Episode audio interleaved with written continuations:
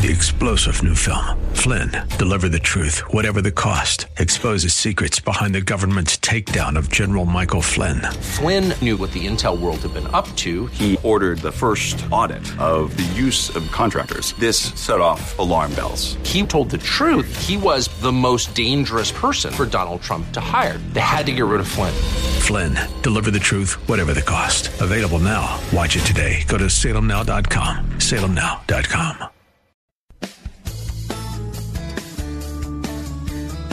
This is the Word to Stand On for Life with Pastor Ron Arbaugh. Your word is sharper than any two-edged sword.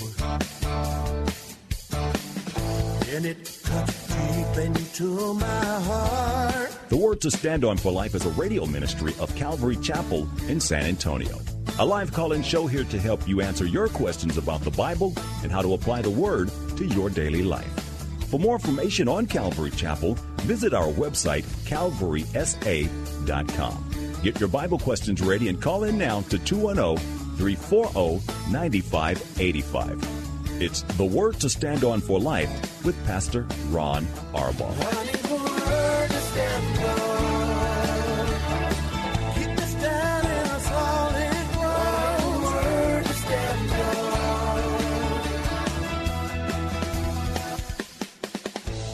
Welcome to the Friday show. That means we're at the end of the week.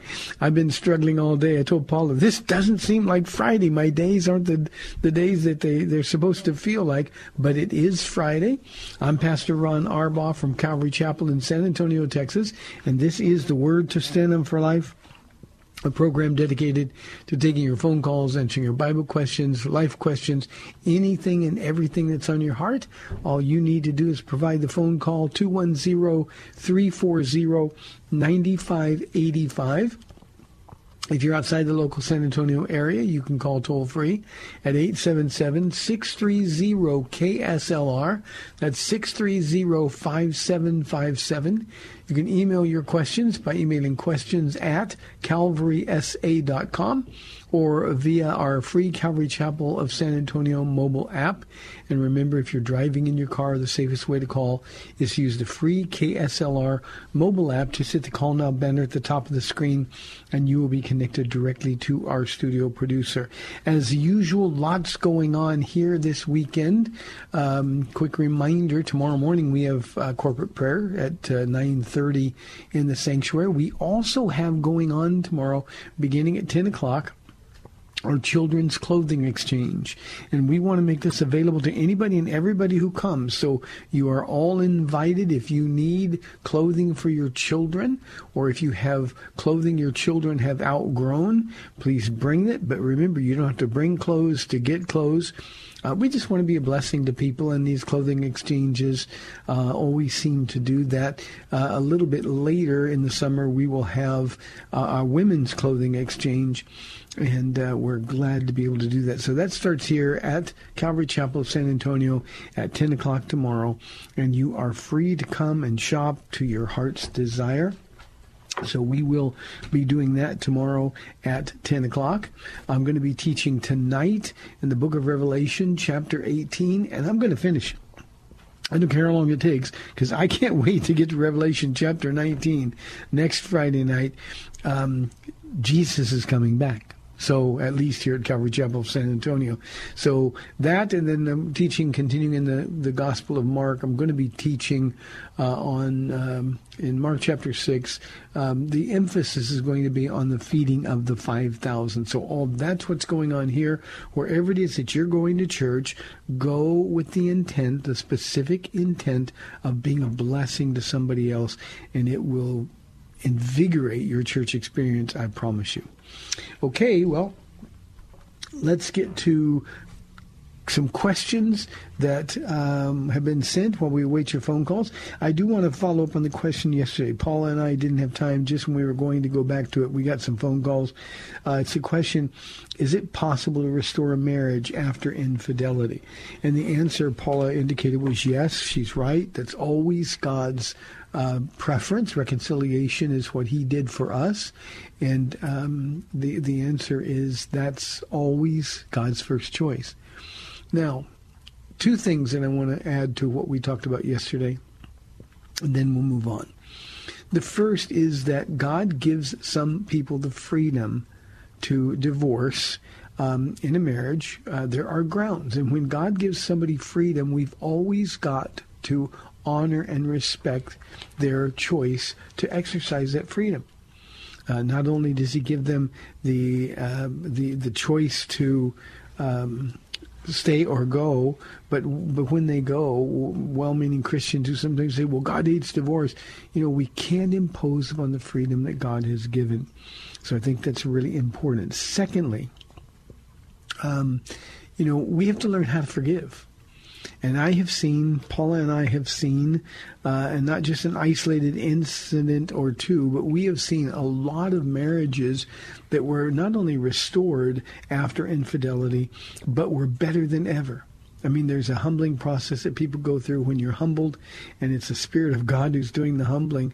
Then there's a lot of really, really good things that happen as a result of that. So, yes, the marriage can be restored. Trust and faith can be restored. But I want to repeat um, this is a matter for people to pray about. If God gives you the freedom to divorce, He may say it's okay. He knows the future. Uh, he may tell you to stay. That's also because he knows the future. So, uh, Anonymous, I hope that gives you some hope.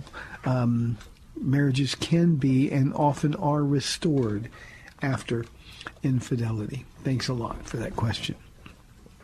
David asks, Pastor Ron, was Peter demon possessed when Jesus called him Satan? No, David, he wasn't demon possessed. The the point Jesus was making was that it was Satan um, the, the little g god of this world, who was behind the sentiment or the thought that Peter um, uttered. You know, um, Lord, may it be far from you the idea of Jesus um, being crucified. No, can't can't can't happen. And that, Jesus was looking at the spirit behind. He was looking at Satan, not inside Peter, but Satan, who is the one who is trying to get Peter, just like he's trying to get you and me, to do things uh, from a worldly perspective. So he was not demon possessed. He was just saying, Get thee behind me, Satan. That was the spirit behind the sentiment. And of course, what we've got to do is be obedient to God. So when Peter was told, You don't have in mind the things of God, but you instead have the things of, of man in mind and in heart, uh, that was um, a turn away from God's will. Now, David, very quickly, you remember at the beginning of Jesus' ministry, um, Satan uh, uh, tempted Jesus in the wilderness for 40 days, or for after 40 days of Jesus going without food and water. And Satan's emphasis in that temptation was to try to get Jesus to take a shortcut in the will of God. Uh, if God loves you, if you're the Son of God, why are you hungry? Why are you going through this? And he was trying to get Jesus to take the easy way out. And of course, Jesus, of course, wasn't going to do that. But he was also trying to do that with Peter. So, no, Christians cannot be demon possessed. Let me say that again for clarity. Christians cannot be demon possessed. So, Peter was not demon possessed. Um, he was just being tempted. Peter asks a very difficult question. Uh, what is meant by waiting on the Lord? Peter, um, I think uh, I'm going to give you the practical answer. You know, there's some super spiritual answers that I'll deal with briefly, but but the practical answer is waiting on the Lord is waiting for His will on His timing.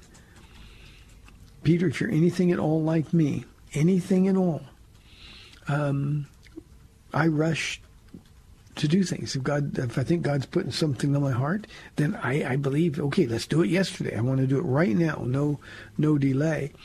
And there are times when I realize that I'm trying to jump ahead of the Lord. I'm impatient sometimes. So I need to take a step back and wait on the Lord rather than me opening doors or forcing doors open. And I think most of us know how to do that. Um, I need to take a step back and just wait on the Lord to open the doors. And in my particular case, I'm actually, Peter, going through something this very moment.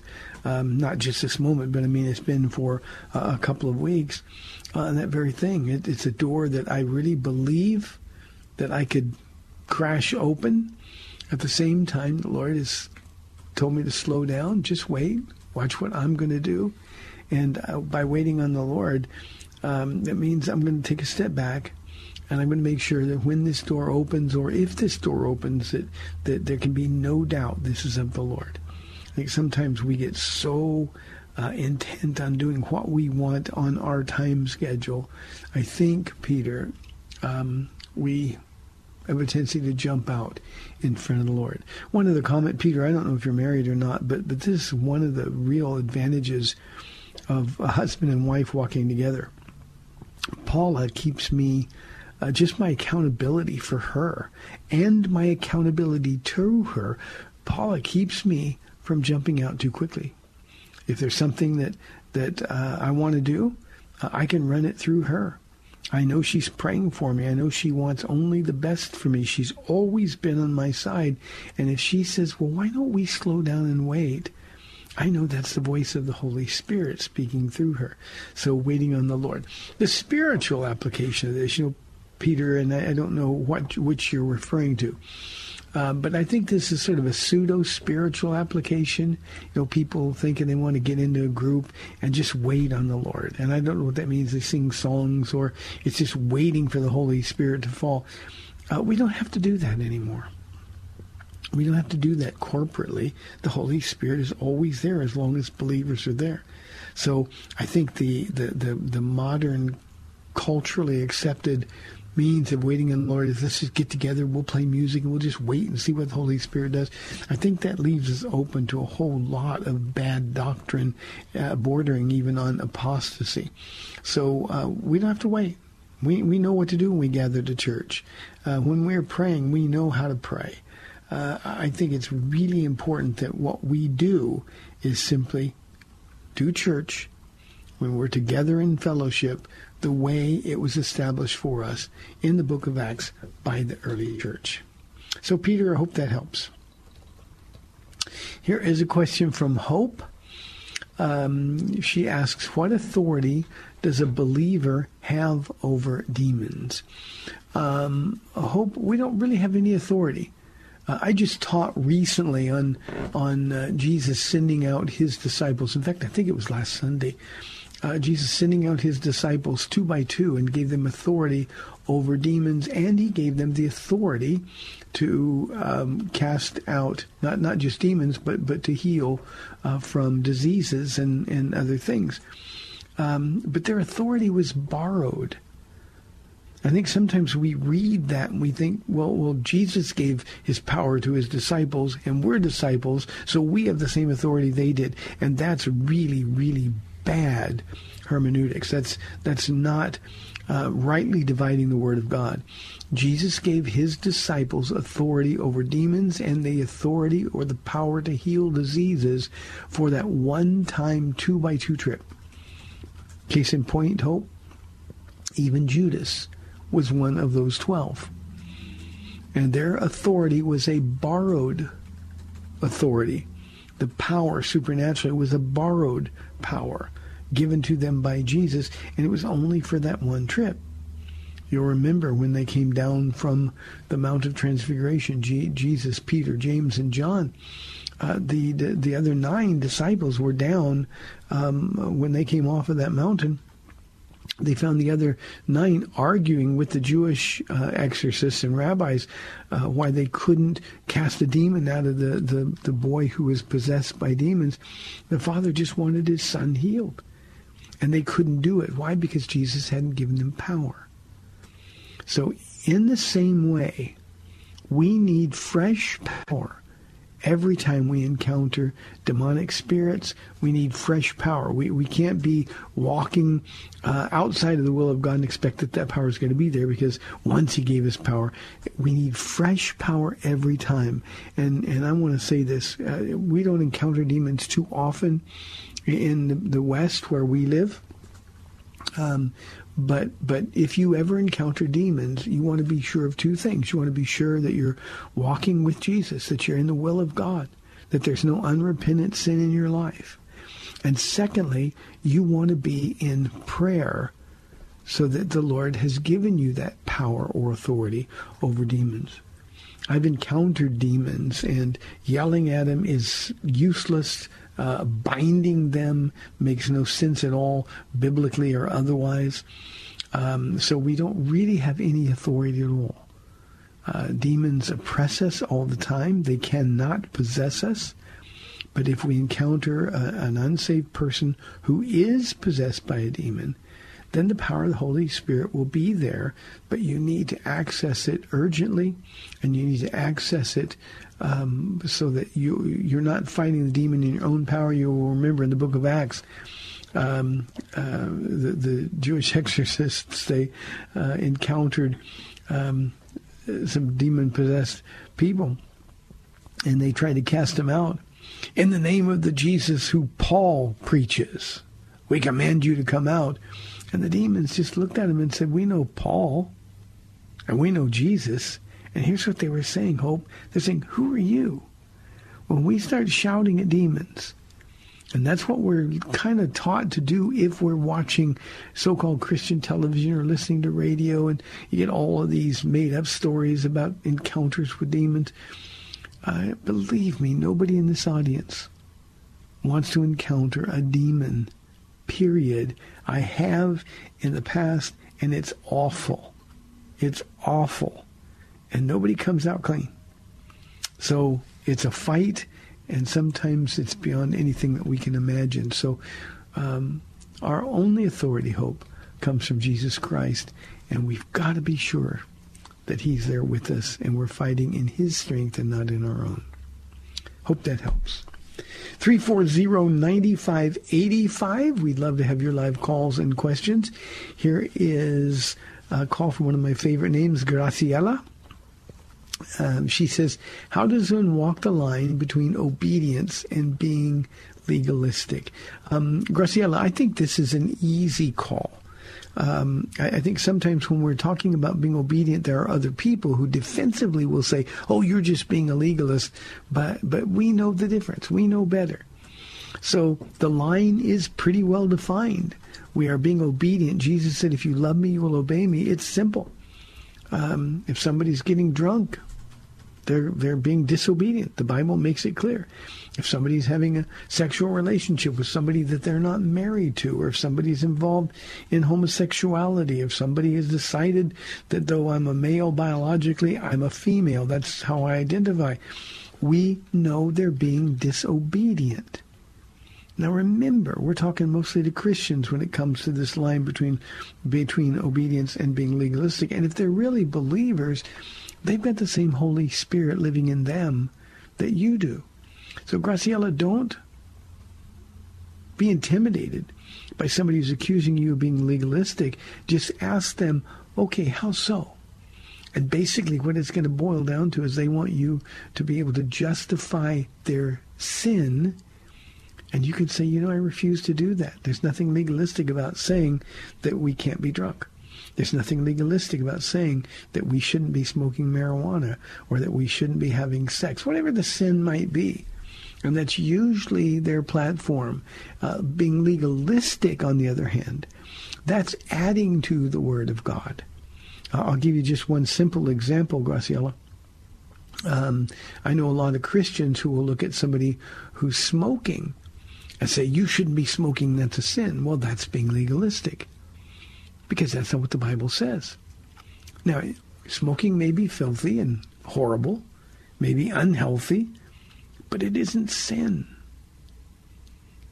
I'll give you another example. We live in a culture where people are just fascinated with tattoos. Personally, I love tattoos. I mean, if they're good tattoos, and if the artwork is done, I love color. If I wasn't such a pain wimp, I'd have tattoos. Um, but there are others who say, no, no, if you have tattoos, that's a sin. That's being legalistic. And so there's all kinds of examples like that, Graciela. But you never have to, to, to tread lightly on that line because that line is really, really well defined by Scripture. So the next time you tell somebody what they're doing is wrong and they say, oh, you're just a legalist, say, no, no, no. I'm just telling you this is what Jesus says or this is what Paul says or this is what Peter or James says. So um, don't back down and don't be intimidated. That's one of those flash words that people throw out um, just to sort of move the focus from their sin to try to justify what they want to do. Thank you for the question, Graciela. God bless you. Let's go to our first phone call today. Dee from San Antonio on line one. Dee, thank you for calling. You're on the air. I was with some friends today, and we were reading over Romans 5, 12, and 13. And uh, I got a little confused on verse 13, so I was wondering if you could um, clarify exactly what that means. And I will get off the line and listen to you on the radio. Be, before you before you hang up, you said. 13, uh, chapter 5, verse 13? Yeah, Romans chapter 5, verse 12 Okay. and 13. And 13 was the, uh, the verse that got me a little confused. Okay, good. I can do that. Thank you very, very much. Thank you. Paul Paul is Paul is making a case here, Dee, for the utter sinfulness of man and the goodness of God. He starts from the very first chapter and through the first eight chapters. Um, he, he's building a, a perfect legal case for man is sinful, God is good, and God is the only answer for sin because only one man died without sin and was able to justify all those who were sinners. So he says, I'm going to go back up a couple of verses in this Dee so we can um, get make sure everybody has the context. Um, he says in verse 11, uh, we also rejoice in God through our Lord Jesus Christ, through whom we have now received reconciliation. In other words, we had a we had a problem with sin. Uh, verse ten actually says we were God's enemies, and yet we were reconciled to Him through the death of His Son. And then He gives us a, a big boost by saying, "Hey, now that we're reconciled, how much more shall we be saved through His life?" And then he says, not only is this so, but we rejoice in God through our Lord Jesus Christ, through whom we now have received reconciliation. Therefore, just as sin entered the world through one man, Adam's sin carried to all of us. Adam's sin, uh, Dee, um, um, we inherited his sin nature. So he is, and this is the, the, the passage of Scripture where we talk about the federal headship of both Adam and the second Adam, Jesus. He is the representative of all mankind. And so his sin caused us to become sinners. And because the wages of sin is death, death came, and then um, death came not just to us, but to all men because everybody has sinned. And there's a verse. For before the law was given, sin was in the world. But sin is not taken into account when there is no law. Now we can go back to chapter 1 and Paul talks about conscience, God giving men conscience. Before the law was given to Moses, um, the only law was conscience. And so what, what he's saying in chapter 5 here is that man wasn't guilty of violating the law until there was actually a law. That doesn't mean men were innocent. It simply means that we were condemned by our consciences. We were condemned because God gave us the ability to discern between right and wrong, and everybody knows that what we were doing is wrong. You know, Paul and I were talking not long ago about this. You know, um, um, when when when people have sex, they're not married. They know it's wrong. Now, they, they repeat it so often, they, they get hard hearts toward it. But the first time, everybody knows it's wrong. First time you do drugs, first time you get drunk, first time you steal something, you know it's wrong. So you were guilty. Your guilt was pronounced because you violated your conscience. Um, But he's saying that the violation of the law in verse 13 wasn't held against him because there was no law, but the universal sinfulness of man is evident because there was still sin in the world before the law was given. And that's what verse 13 is all all about. It's it's uh, we're guilty, but the basis of our, of our guilt is our conscience. Then once the law was published, everybody knew what was right and wrong. And of course, we have laws, no matter the religion, no matter the history, uh, the background of people. Uh, we have laws. Uh, we drive on the freeway and we exceed the speed limit. We know we're guilty. Now we may not care, but we know we're guilty. And that's really what he's saying in Romans chapter 5. And, you know, Dee, if you go read through Romans 5, um, get to get to the end of it, uh, and in the first verse of chapter 6, um, after this glorious grace, what shall we say? Shall we go on sinning so that grace may increase? God forbid, it says in chapter 6, verse 2. Thank you for that Hey, we've got 30 minutes left in our week. We would love your live calls, 340-9585 or toll free 877-630-KSLR. This is the word to stand up for life. I'll be back in two minutes.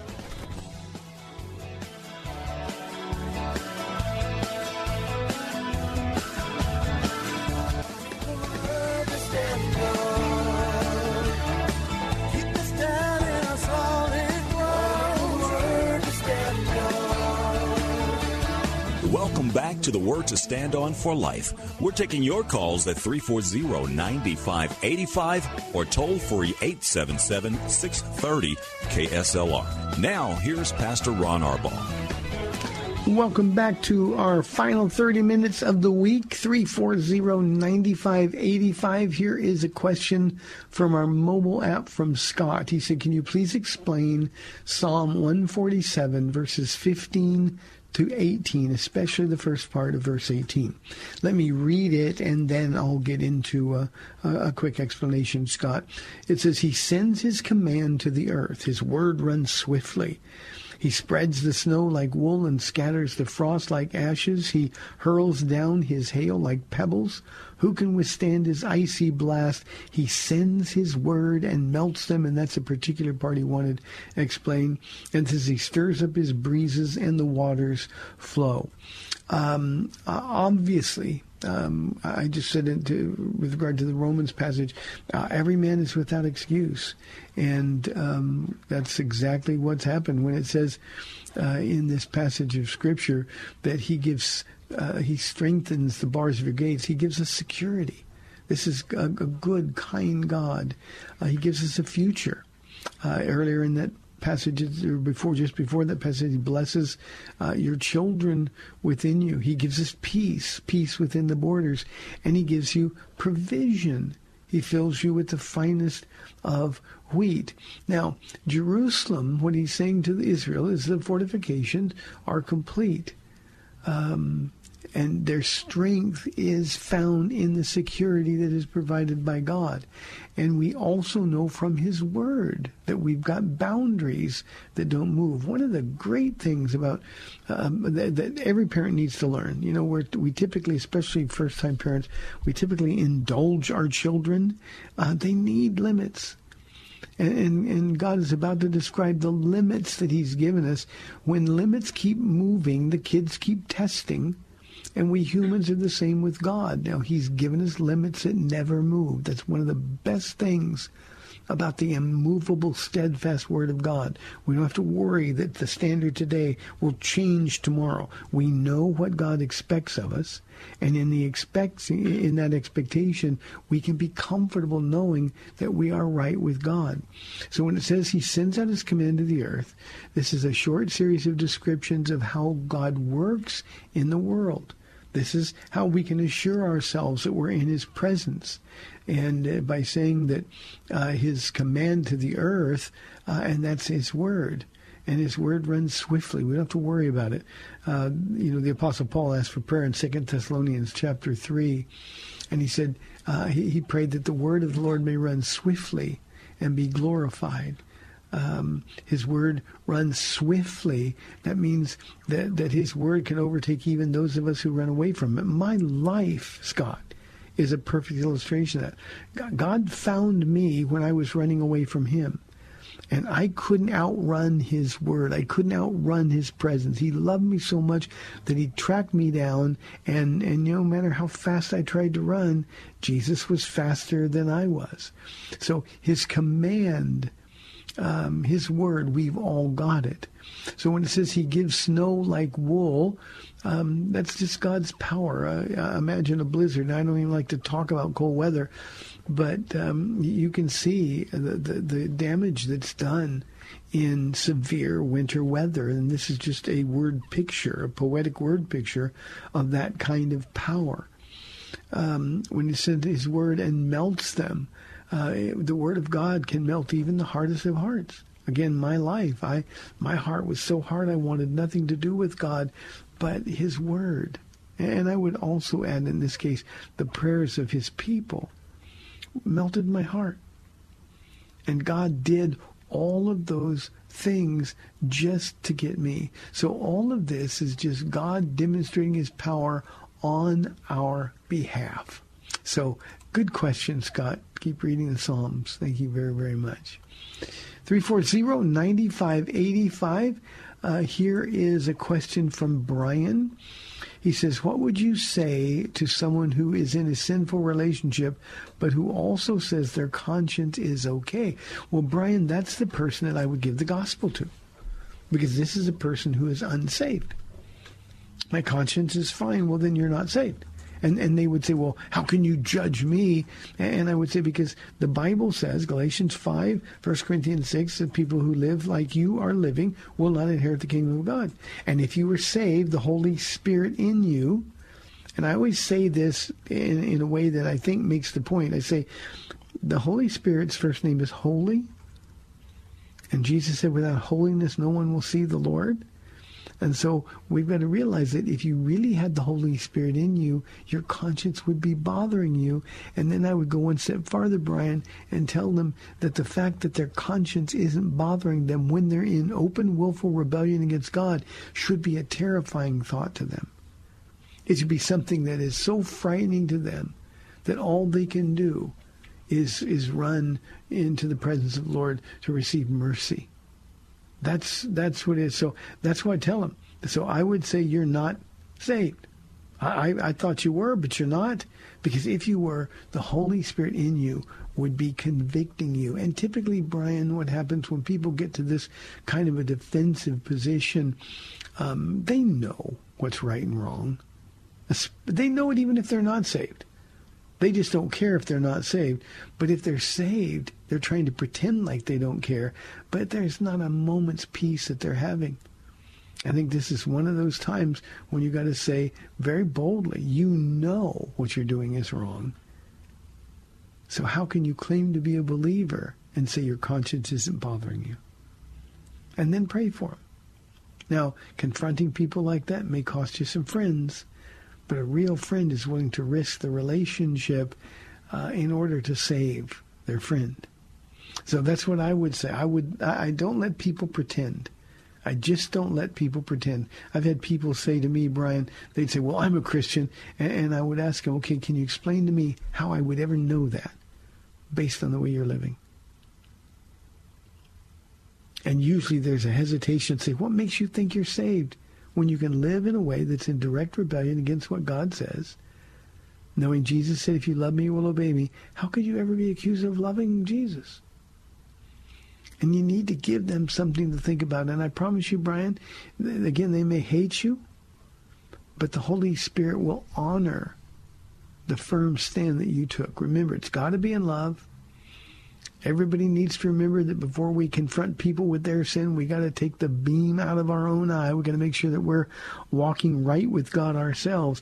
But when we're walking with Jesus, believe me, we're accountable to God to confront people with their sin, especially those who profess to be Christians. It's that simple. Thank you, Brian. Charlie says, Can you talk about what it means to fear God? Charlie, this is a hard one because we can't imagine uh, being afraid of a gracious, loving, infinitely so God. You know, we we hear that Jesus is our friend. Jesus himself told us that in in uh, the upper room discourse in his uh, uh, ministry to his disciples in John, John chapter 17. Hebrews says that he's our big brother, our elder brother. And we like to we like that part of the relationship. But all throughout the Bible, this idea of fearing God, the fear of God is the beginning of wisdom, Solomon wrote. And so the whole idea is we, we've got to have this healthy, and I like to use the word filial. It's a loving fear of God. It's not like we're shaking in our boots afraid. But more to the point, Charlie, I think it means that we are shaking in our boots afraid of not walking with Jesus. You know, Charlie, there's a, a dynamic that I can never escape. I'm 31 years now a Christian. And um, I realize that all of the good that God has done for me and through me in these 31 years, I can ruin it all in an instant. And that terrifies me. It's one of the reasons that I pray daily. Um, today, of my own free will, I choose to serve Jesus not by might nor by power, but by your spirit. I always add in your name and for your glory. And then I go through the process saying, I, I extend my hand to you by faith. I take your hand in faith, Jesus, and I will not let go until you bless me. The reason I do that, Charlie, is because I'm terrified. I'm terrified of what I might do, what I'm capable of doing if I walk away from Jesus. And so I'm afraid of a holy God. I'm also afraid, Charlie, of Jesus' statement when he said, to whom much is given, much more is required. How God has been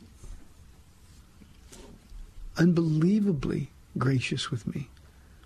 He's given me gifts. He's given me a, a life that is so rich and so full, and I could blow it in an instant just by getting some separation, some distance between me and Jesus.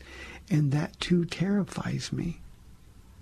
But it's a holy fear. It's not a uh, I'm going to blow it at any moment kind of fear. It's just a, a fear that says, I got to stay with you, Jesus, because if I'm not, I'm in trouble. So that's what I believe having the fear of God means. It's it's it's a fear of of uh, being separate from Him. It's a fear of rebelling against him. It's a fear of doing what I want on my terms. Uh, I realize that we can come to God as we are, but we need to come to him on his terms.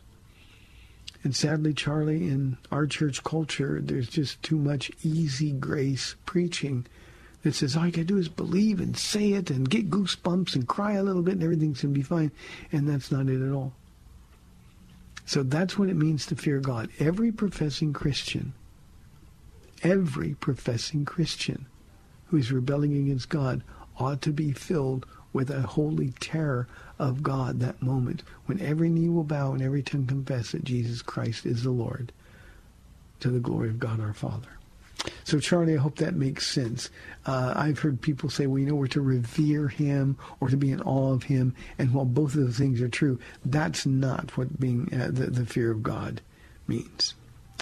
Thank you. Here's a question from Oliver. It's just two words church hopping with a question mark. Uh, and then he adds, is it okay to change churches often? Oliver, if you're changing churches often, I think there's a problem that you need to address. 2 Corinthians 13:5 says that we're to examine ourselves daily to see whether or not we're in the faith. So uh, I guess it's okay to church hop until you find a church, but it's not okay to keep church hopping. Now, I'm of the opinion, and this is all this is, this is my opinion after observing uh, for now almost 27 years as a pastor. Uh, people change churches for two reasons maybe three. One is they don't want to be under authority. They just don't want to be under authority. that simple. They don't want anybody telling them what to do. And to, to get connected to a local church means that we're putting ourselves under the authority of that church. Now, I'm not talking about churches that abuse their authority. Not at all. This is just the way God set it up. And and usually people don't like authority and switching churches. You know, when you think, well, maybe that pastor's asking a little bit too much, uh, then this, then you know your your response is, well, I'll just go find another church, and you do that, and there's always a sense of uh, excitement. You go to a new church. Oh, I like this. I like that, but you need to find a church, Oliver, where you can hear the voice of a pastor who's faithfully teaching the Word of God and you can sit under his authority. I recognize nobody likes being under authority, but that's one of the major battles we have to win. Another reason that people don't like uh, to stay at a church is because they don't want to serve. It's easier just to come in, go home. Um, you're, you're, you're checking your spiritual box. I went to church. Uh, but the reality is, is that we have a responsibility to serve the people that God has surrounded us with, and He has given us spiritual gifts with which to do that. And when people begin to serve Oliver, that's when their walk with Jesus begins to, to blossom. That's when the abundant life that Jesus promised us is available to all of us. It's when we're serving others. We're, we're not there serving ourselves. You know, too often we go to a church, say, okay, well, well, I want to be blessed. Lord, help me find a church that will bless me. No, Lord, help me find a church where I can be a blessing to others and doing it just for his glory. I often say motive is everything, doing it just for his glory. And too often, Oliver, we Christians are lazy spiritually. We're lazy, lazy, lazy. And we don't want to serve. You know what's amazing to me, Oliver, after now almost 27 years, it'll be 27 years in May, since we started Calvary Chapel of San Antonio. Um, it amazes me that Christians actually think that just going to church is serving. It's not. We go to church to get equipped to serve, to learn how to use our gifts. I'm on our radio program, not this one, but the, the teaching programs, the pre-recorded programs that are on this station and and, uh, and KDRY here in town and other places throughout the nation. Um, I'm in uh, First Corinthians right now, and I'm, I'm, in that passage of Scripture from the transition from uh, chapters 12, 13, and 14, um, when, when Paul talks about body life and using gifts and appreciating what the gifts are, and then how to love the people. That's that's something you can't do if you keep going to a new church all the time. So we don't like to be under authority. We don't like to serve. Well, I'm tired. The weekends are my only time off, so I'm just going to go to church. That's not serving at all. And then the third reason is, Oliver, a lot of Christians are stingy. We don't want to give. If you go to a new church regularly, you can just give a tiny little bit, or not at all. Nobody will notice. There's no accountability. And, you know, those are the tests, Oliver. God wants to see if you really do belong to Him. And the truth is, Oliver, you're missing out if you're not a part of a functioning, loving, local body of believers. You're the one who's missing out.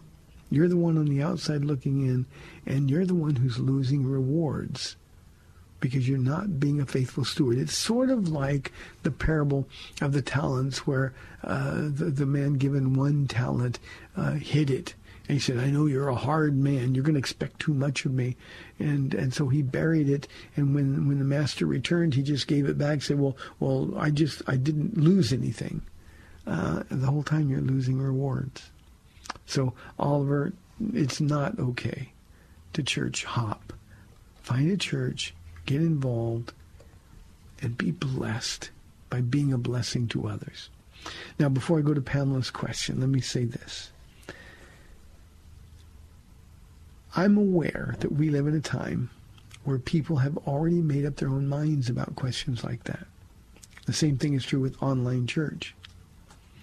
Well, well, Pastor, I watch online. That really doesn't do any value to the body of Christ. I'm glad you're listening to the word, but online church isn't church. When you're online, I call it church in the pajamas. When you're online, uh, you, you can't serve anybody. It, it's sort of like you're bearing your talent, like the man in the parable. So we need to be a part of a church, and I realize I'm not going to change many people's minds. But the next time you do church hop, Oliver, or anybody else who watches online, be special, take special notice of how much more joy and fullness the people who are really digging in and really committed are experiencing than the joy that's in your life. We were never meant to do this Christian walk alone. The importance of the body of Christ from the very first days of the church, when it really cost something for a Jew to convert to Christianity, it cost them their family. It would cost them the ability to earn money. It would cost them a place to live. That's why they were able to go from house to house as well as to meet together corporately. Body life is more important than I can adequately communicate. Thank you for that. 340-9585. We've got some time left to take a couple of calls. If you hurry, Pamela asked this question. She says, someone told me Jesus was the angel of the Lord in the Old Testament. Why would they call him an angel? Well, that's in a pre-incarnate appearance, Pamela. And um, um, there, there's two dead giveaways. One requires studying the language. If there's a definite article, not, and I'm going to emphasize the, it's the angel of the Lord. That's always Jesus. So when you're you're studying and it's the angel Lord, um, you, are you're seeing a manifestation of Jesus before the the the, the uh, incarnation in Bethlehem. Um, the other giveaway is that people worship him and he allows them to worship. An angel would never allow himself to be worshipped. Over and over, when when angels deliver these visions or deliver messages from God in the Old Testament, the Old Testament prophets, um, you know, the, the, the, angel is so terrifying looking and so holy that the the men fall down on their face and worship him. They say, "No, no, get up! I too am but a servant of God, the Most High God." When they worship the angel Lord, that's because he's worthy of worship. That's why Abraham tithed to Melchizedek. Melchizedek was Jesus in pre-incarnate appearance of the Lord. So uh, that's just an appearance before the, the, the cradle at Bethlehem. And uh, we have several um, regular appearances of Jesus in that time. Pamela, let me recommend a book. I always recommend this book uh, to people that ask this question. Uh, there's a book called um, Christ Before the Manger by Ron Rhodes, R H O D E S. Um, and it's it's it's just a wonderful book that talks about all of the the pre-incarnate appearances of Jesus in the Old Testament. So that's why. Leah. Leah says, and I thought we had more time than we do. We're inside about four minutes now. Leah said, What can I say to people who say Jesus and the Holy Spirit are just extension of the Father.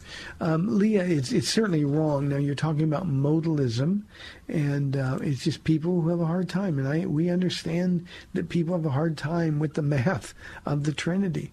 Uh, Hear, O Israel, the Lord your God is one, the, the Hebrew Shema says. And yet, um, we know that he's manifest in three persons. And, and the way I like to describe it is three ministries or ministry personalities, um, but still one God. Uh, you see, the Father is fully God, Jesus is fully God, and the Holy Spirit is fully God. So it's not just the Father morphing into Jesus or the Father morphing into the Holy Spirit. In some cases, it gets really uh, aberrant uh, doctrinally. Leah, uh, people, the Jesus only group say, no, Jesus is the Father and Jesus is the Holy Spirit. Well, that flies in the face of what Scripture teaches. Jesus and the Father are distinct. Jesus and the Holy Spirit are distinct both God all with the same attributes. They're not junior partners in the Godhead. It's not like the Father's the president and Jesus the vice president and and and the Holy Spirit is the secretary uh, uh, at arms. Uh, it, it's it's they're they're all completely God, and what you need to do is just tell them what the Word says and challenge them to study it, not not in a confrontational way, because when you grasp, and I don't mean with a full intellectual understanding, but when you grasp the reality, when you accept by faith what the Word teaches, that the Word teaches they're separate, they're distinct, but they're all God. When you grasp that reality by faith, it really will change their lives. And Jesus is the way that we can know God. Paul writes that God lives in unapproachable light. So without Jesus being God, we could never approach that light. But Jesus has torn that veil. He's broken down that barrier of hostility and enables us to approach that light. The Holy Spirit empowers us to approach that light. So, Leah, that's aberrant doctrine. Um, but it doesn't mean they're all heretics. It just means they need to really dig in and accept what the Bible says about each of the members of the Godhead. It is a wonderful, wonderful journey when you really learn it. Uh, and there's a lot of helps out there. A lot of helps out there. So, Leah, I hope that helps you. Thank you very, very much. Well, we are now getting close to the music coming on. I want to thank you for a good week on the program. Um, go to church this weekend. Ask God to give you discernment. Okay, Lord, who needs to be comforted? Who can I encourage? Who can I pray for? And I promise you, your church experience will change. May the Lord bless you and keep you. Tonight, here at Calvary Chapel, I'm going to be teaching Revelation chapter 18. Hope to see you. May the Lord bless you and keep you. See you next week. Bye bye.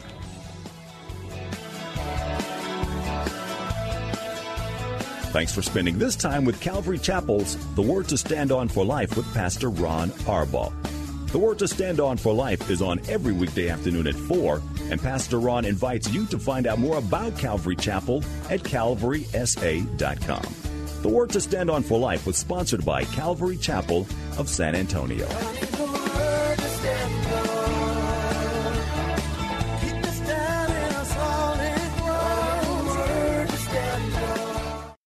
Three star general Michael J. Flynn, head of the Pentagon Intelligence Agency, knew all the government's dirty secrets. He was one of the most respected generals in the military. Flynn knew what the intel world had been up to. He understood its funding. He ordered the first audit of the use of contractors. This set off alarm bells. The explosive new documentary, Flynn, Deliver the Truth, Whatever the Cost, uncovers the facts behind this scandal. Flynn told the truth. He was the most dangerous person for Donald Trump to hire. I find out the worst enemy that I'm going to face in my life is right here in America. They took my assessment and they wanted me to change it. And I was like, I'm not changing it. They had to get rid of Flynn. With in depth interviews, archival footage, and never before seen personal records of the man behind the headlines. I just felt like I was drowning. Flynn, Deliver the Truth, Whatever the Cost. Available now. Watch it today. Go to salemnow.com. Salemnow.com.